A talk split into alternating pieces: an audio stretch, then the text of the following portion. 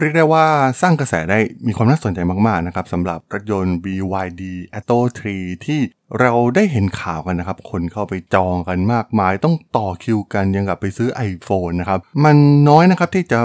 เกิดปรากฏการณ์แบบนี้กับรถยนต์ โดยเฉพาะรถยนต์ไฟฟ้าที่กำลังกลายเป็นเทรนด์ใหม่นะครับ โดยเฉพาะตลาดในประเทศไทยเอง เรียกได้ว่าคึกคักเป็นอย่างมากนะครับ ถึงขั้นที่ว่านิตยสารดังอย่าง Bloomberg เองเนี่ยได้ยกให้ประเทศไทยเป็นเจ้าตลาด EV นะครับ หลังไทยมียอดขายนำประเทศเพื่อนบ้านอย่างก้าวกระโดด แล้วเรื่องราวเรื่องนี้มีความน่าสนใจอย่างไรนะครับ ไปรับฟังกันได้เลยครับผม You are listening to Geek Forever podcast.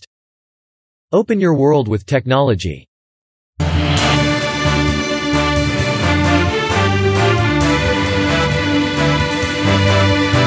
This is Geek Daily. สวัสดีครับ ผมดนทลาดนจากดนดนบล็อกนะครับ และนี่คือรายการกีเดลี่นะครับ รายการที่จะมาอัปเดตข่าวสารวงการธุรกิจเทคโนโลยีและวิทยาศาสตร์ใหม่ๆ ที่มีความน่าสนใจนะครับสำหรับใน EP นี้เนี่ยจะมาพูดถึง ข่าวข่าวความคึกคักของวงการรถยนต์ EV ไทยนะครับ ทั้งเรื่องยอดขายยอดจองที่เรียกได้ว่ามีความน่าสนใจมากๆนะครับ ตอนนี้กระแสรถยนต์ไฟฟ้าในบ้านเราเนี่ยกำลังถึงจุดเปลี่ยนครั้งสำคัญนะครับ แล้วก็ รถยนต์หลายๆ แบรนด์โดยเฉพาะจากประเทศจีนเองที่มาเจาะตลาดในประเทศไทยเนี่ยถือว่าทำยอดขายได้ดีมากๆนะครับ ตัวอย่างเช่น BYD Atto T ที่กลายเป็นข่าวใหญ่ไปนะครับโอ้โหมีคนมาต่อคิวตั้งแต่เช้ามารอหน้าโชว์รูมกันเหมือนกับการไปรอ ปิดตัว iPhone อะไรอย่างนั้นเลยนะครับ ซึ่งปรากฏการณ์อย่างนี้เนี่ยมันไม่เคยเกิดขึ้นมาก่อนเลยนะครับ ในแวดวงรถยนต์แม้กระทั่งรถน้ำมันเดิมๆเนี่ยน้อยนะครับที่จะมีกระแสตอบรับที่ดีขนาดนี้ นั่นเองนะครับที่ทำให้สื่อใหญ่อย่าง Bloomberg เองเนี่ยก็เริ่ม มาโฟกัสตลาดในประเทศไทย แล้วก็ทำบทวิเคราะห์ไว้หลายอย่างนะครับ ถึงอนาคตรถยนต์ EV ไทยหลังจากที่สามารถทำยอดขายแซงหน้าประเทศอื่น ๆ ในอาเซียนเป็นอย่างมากนะครับ มันเป็นความท้าทายอย่างหนึ่งเลยนะครับสำหรับแวดวงยานยนต์ โดยเฉพาะกลุ่มรถยนต์จากญี่ปุ่นนะครับที่ครองตลาดบ้านเรามาอย่างยาวนานนะครับ ซึ่งใครๆก็ต้องใช้แบรนด์อย่าง Toyota Honda รถกระบะ ก็ใช้รถของ i s u z u นะครับ แต่ว่าตอนนี้เนี่ยสิ่งที่มันเปลี่ยนอย่างชัดเจนนะครับ รถไฟฟ้าจากประเทศจีนเนี่ยถือว่ามาแรงมากๆนะครับ หลากหลายแบรนด์เนี่ยเปิดตัวได้รับความสนใจเป็นอย่างมาก โดยเฉพาะทั้งสื่อมวลชนเอง ทั้งกลุ่มคนรุ่นใหม่นะครับที่อยากจะซื้อรถคันแรก และแน่นอนว่าพวกเขามองไปที่รถไฟฟ้าเขาไม่มองรถแบบเครื่องยนต์สันดาป เหมือนคนยุคเก่าอีกต่อไปนะครับ ซึ่งมันอาจจะกลายเป็นจุดเปลี่ยนครั้งสำคัญของอุตสาหกรรมรถยนต์ในประเทศไทย มันก็ได้รับประโยชน์มากๆนะครับสำหรับประเทศไทยเอง ถ้ายอดขายมันสูงนะครับ เหมือนตอนที่ญี่ปุ่นเข้ามาตั้งฐานการผลิตรถยนต์ เครื่องยนต์สันดาปนะครับ ก็ทำให้เกิดการลงทุนมากมายในประเทศไทยนะครับ เราจะเห็นได้จากบริษัท ชิ้นส่วนรถยนต์มากมายที่เกิดขึ้นนะครับสร้างรายได้ มหาศาลให้กับประเทศ แล้วก็จ้างงานจำนวนมหาศาลเช่นเดียวกัน เป็นอีกหนึ่งภาคอุตสาหกรรมที่ใหญ่มากๆ และส่งผลต่อเศรษฐกิจในภาพรวมของประเทศไทยเป็นอย่างมากนะครับ ซึ่งบลูเบิร์กเองเนี่ยก็มองในเรื่องนี้คล้ายๆกันนะครับว่าตอนนี้การปฏิวัติครั้งใหม่เนี่ยกำลังเกิดขึ้นในเอเชียตะวันออกเฉียงใต้โดยเฉพาะในประเทศไทย ซึ่งผู้ผลิตรถยนต์ของจีนเนี่ยกำลังเผชิญหน้ากับ อดีตผู้นำอย่างรถยนต์ของแบรนด์จากญี่ปุ่น และด้วยนโยบายที่สอดรับเองอยู่แล้วนะครับสำหรับประเทศเราที่เปิดรับการลงทุน โดยเฉพาะส่วนของ EEC นะครับที่โหกำลังเนื้อหอมมาก ๆ ในตอนนี้นะครับหลากหลายบริษัทเข้ามาลงทุน บริษัทนายอุตสาหกรรมยานยนต์ โดยเฉพาะจากประเทศจีนเนี่ยก็เข้ามา ลงทุนเยอะนะครับ ข่าวก่อนหน้านี้ในเดือนกันยายนเนี่ย BYD ผู้ผลิตรถยนต์ไฟฟ้าและไฮบริดรายใหญ่ที่สุดของจีนเนี่ยก็มีการประกาศแผนที่จะสร้างโรงงานรถยนต์ไฟฟ้าในต่างประเทศแห่งแรกในเมืองระยองนะครับ หรือแบรนด์อย่าง Great Wall Motor เองที่ผลิตรถยนต์ที่ใช้พลังงานแบตเตอรี่คันที่ 10,000 ที่ระยองเช่นเดียวกันนะครับ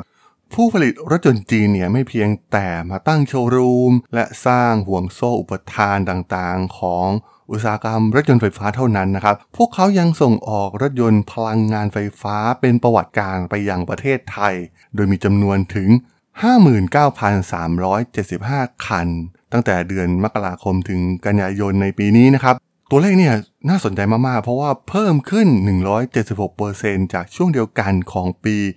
2021 นะครับ ตามข้อมูลของสมาคมรถโดยสารจีน ปัจจุบันเนี่ยประเทศไทยเป็นอันดับ 3 ในฐานะจุดหมายปลายทางการส่งออกรถยนต์ EV ของจีนนะครับ รองจากเบลเยียมและสหราชอาณาจักร ซึ่งมันก็สอดรับกับนโยบายหลาย ๆ อย่างของประเทศเราด้วยนะครับ เพราะว่าประเทศไทยเนี่ยกลายเป็นประเทศแรกในภูมิภาคที่เสนอเงินอุดหนุนสูงถึง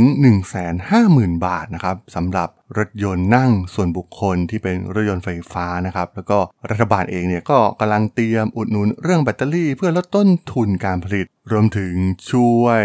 ลดหย่อนภาษี และสิ่งจูงใจสำหรับตลาดรถยนต์ไฟฟ้า ที่จะมีมูลค่ามากกว่า 43,000 ล้านบาทนะครับ รถยนต์ที่ใช้พลังงานไฟฟ้าจากจีนเนี่ยยังได้รับยกเว้นภาษีนำเข้าส่วนใหญ่จนถึงสิ้นปี 2023 นะครับ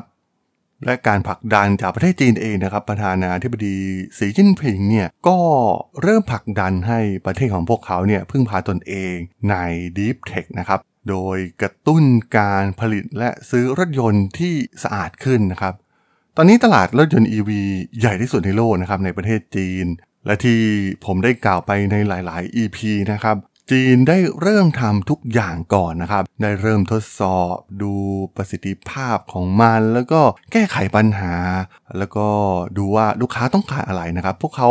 เรียนรู้และปรับปรุงทุกอย่าง ได้ก่อนนะครับ ซึ่งใครเริ่มช้าก็มักจะเสียเปรียบอยู่แล้วนะครับ มันก็เหมือนแบรนด์รถยนต์ เครื่องยนต์สันดาปเมื่อก่อนญี่ปุ่น หรือเกาหลีใต้เองก็ผลิตรถยนต์มาก็ไม่ได้มีคุณภาพอะไรมากมายนะครับ แต่สุดท้ายด้วยระยะเวลาด้วยการเรียนรู้และประสบการณ์นะครับ พวกเขาก็พัฒนาจนก้าวมาเป็นผู้ผลิตรถยนต์ลำดับต้นๆของโลกได้นะครับ อย่างที่เราได้เห็นในปัจจุบัน ซึ่งสุดท้ายแล้วจีนมันก็เป็นอย่างนั้นอยู่แล้วนะครับในรถยนต์ไฟฟ้า พวกเขาเริ่มก่อนออกสตาร์ทก่อนนำหน้าไปก่อนเพื่อนนะครับ ยากที่คนอื่นจะตามทันในยุคหลังและที่สำคัญ พวกเขาก็มีฐานการผลิต มีทรัพยากร มีอุตสาหกรรมต่างๆ มากมายที่เกี่ยวข้องนะครับ รองรับการผลิตจำนวนมหาศาลในประเทศของเขา และสามารถส่งออกไปได้ทั่วโลกนะครับ เป็นสิ่งที่น่ากลัวมากนะครับสำหรับแบรนด์รถยนต์เก่าๆ ยักษ์ใหญ่เก่าๆ ที่ยังชักช้านะครับที่ไม่คิดจะ เปลี่ยนแปลงแบบเด็ดขาดนะครับ ไม่งั้นก็อาจจะโดนพี่จีนเรา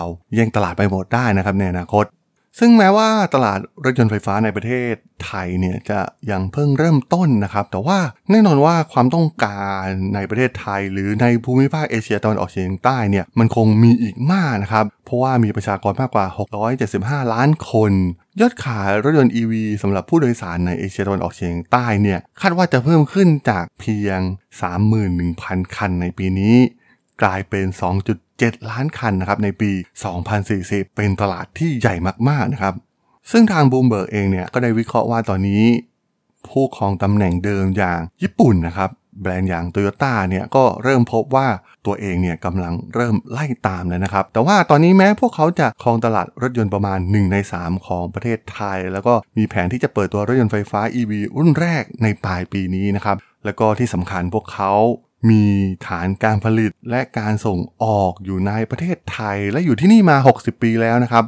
พวกเขาวางทุกอย่างไว้แทบจะหมดแล้วนะครับ ทั้งเครือข่ายการขายโชว์รูม รวมถึงสิ่งสำคัญก็คือเหล่าช่างต่างๆนะครับ อู่ที่มีมากมายในประเทศเนี่ยก็เน้นไปที่แบรนด์ของประเทศญี่ปุ่นอยู่แล้วนะครับ และที่สำคัญผู้ผลิตรถยนต์รายใหญ่ห้าดับแรกของญี่ปุ่นเนี่ยมีส่วนแบ่งการตลาดรวมกันถึง 80%ในประเทศไทย ซึ่งเป็นตัวเลขที่สูงมากๆนะครับ การที่จีนจะสามารถมาแย่งส่วนแบ่งการตลาดเหล่านี้เนี่ย มันก็คงไม่ใช่เรื่องง่ายนะครับบลูมเบิร์กได้วิเคราะห์ไว้ว่าผู้ผลิตรถยนต์จากญี่ปุ่นเนี่ยกำลังรอนะครับ รอเวลาเพื่อให้มี economy of scale ที่เพียงพอก่อนที่จะเข้าสู่ภาคการผลิตรถยนต์ไฟฟ้านะครับ พวกเขายังไม่มองว่าในปัจจุบันเนี่ยประเทศไทย เขามองว่ายังไม่ถึงจุด เปลี่ยนครั้งสำคัญ ในตอนนี้อาจจะยังไม่ต้องรีบนะครับ แต่ส่วนตัวผมเองเนี่ยบอกได้เลยนะครับ เห็นพี่จีนมาลุกหนักขนาดนี้นะครับ แล้วองค์ความรู้โนเลจต่างๆนะครับ และที่สำคัญราคานะครับ โห ดึงดูดใจเหล่าผู้บริโภคชาวไทยมากๆนะครับ ถ้า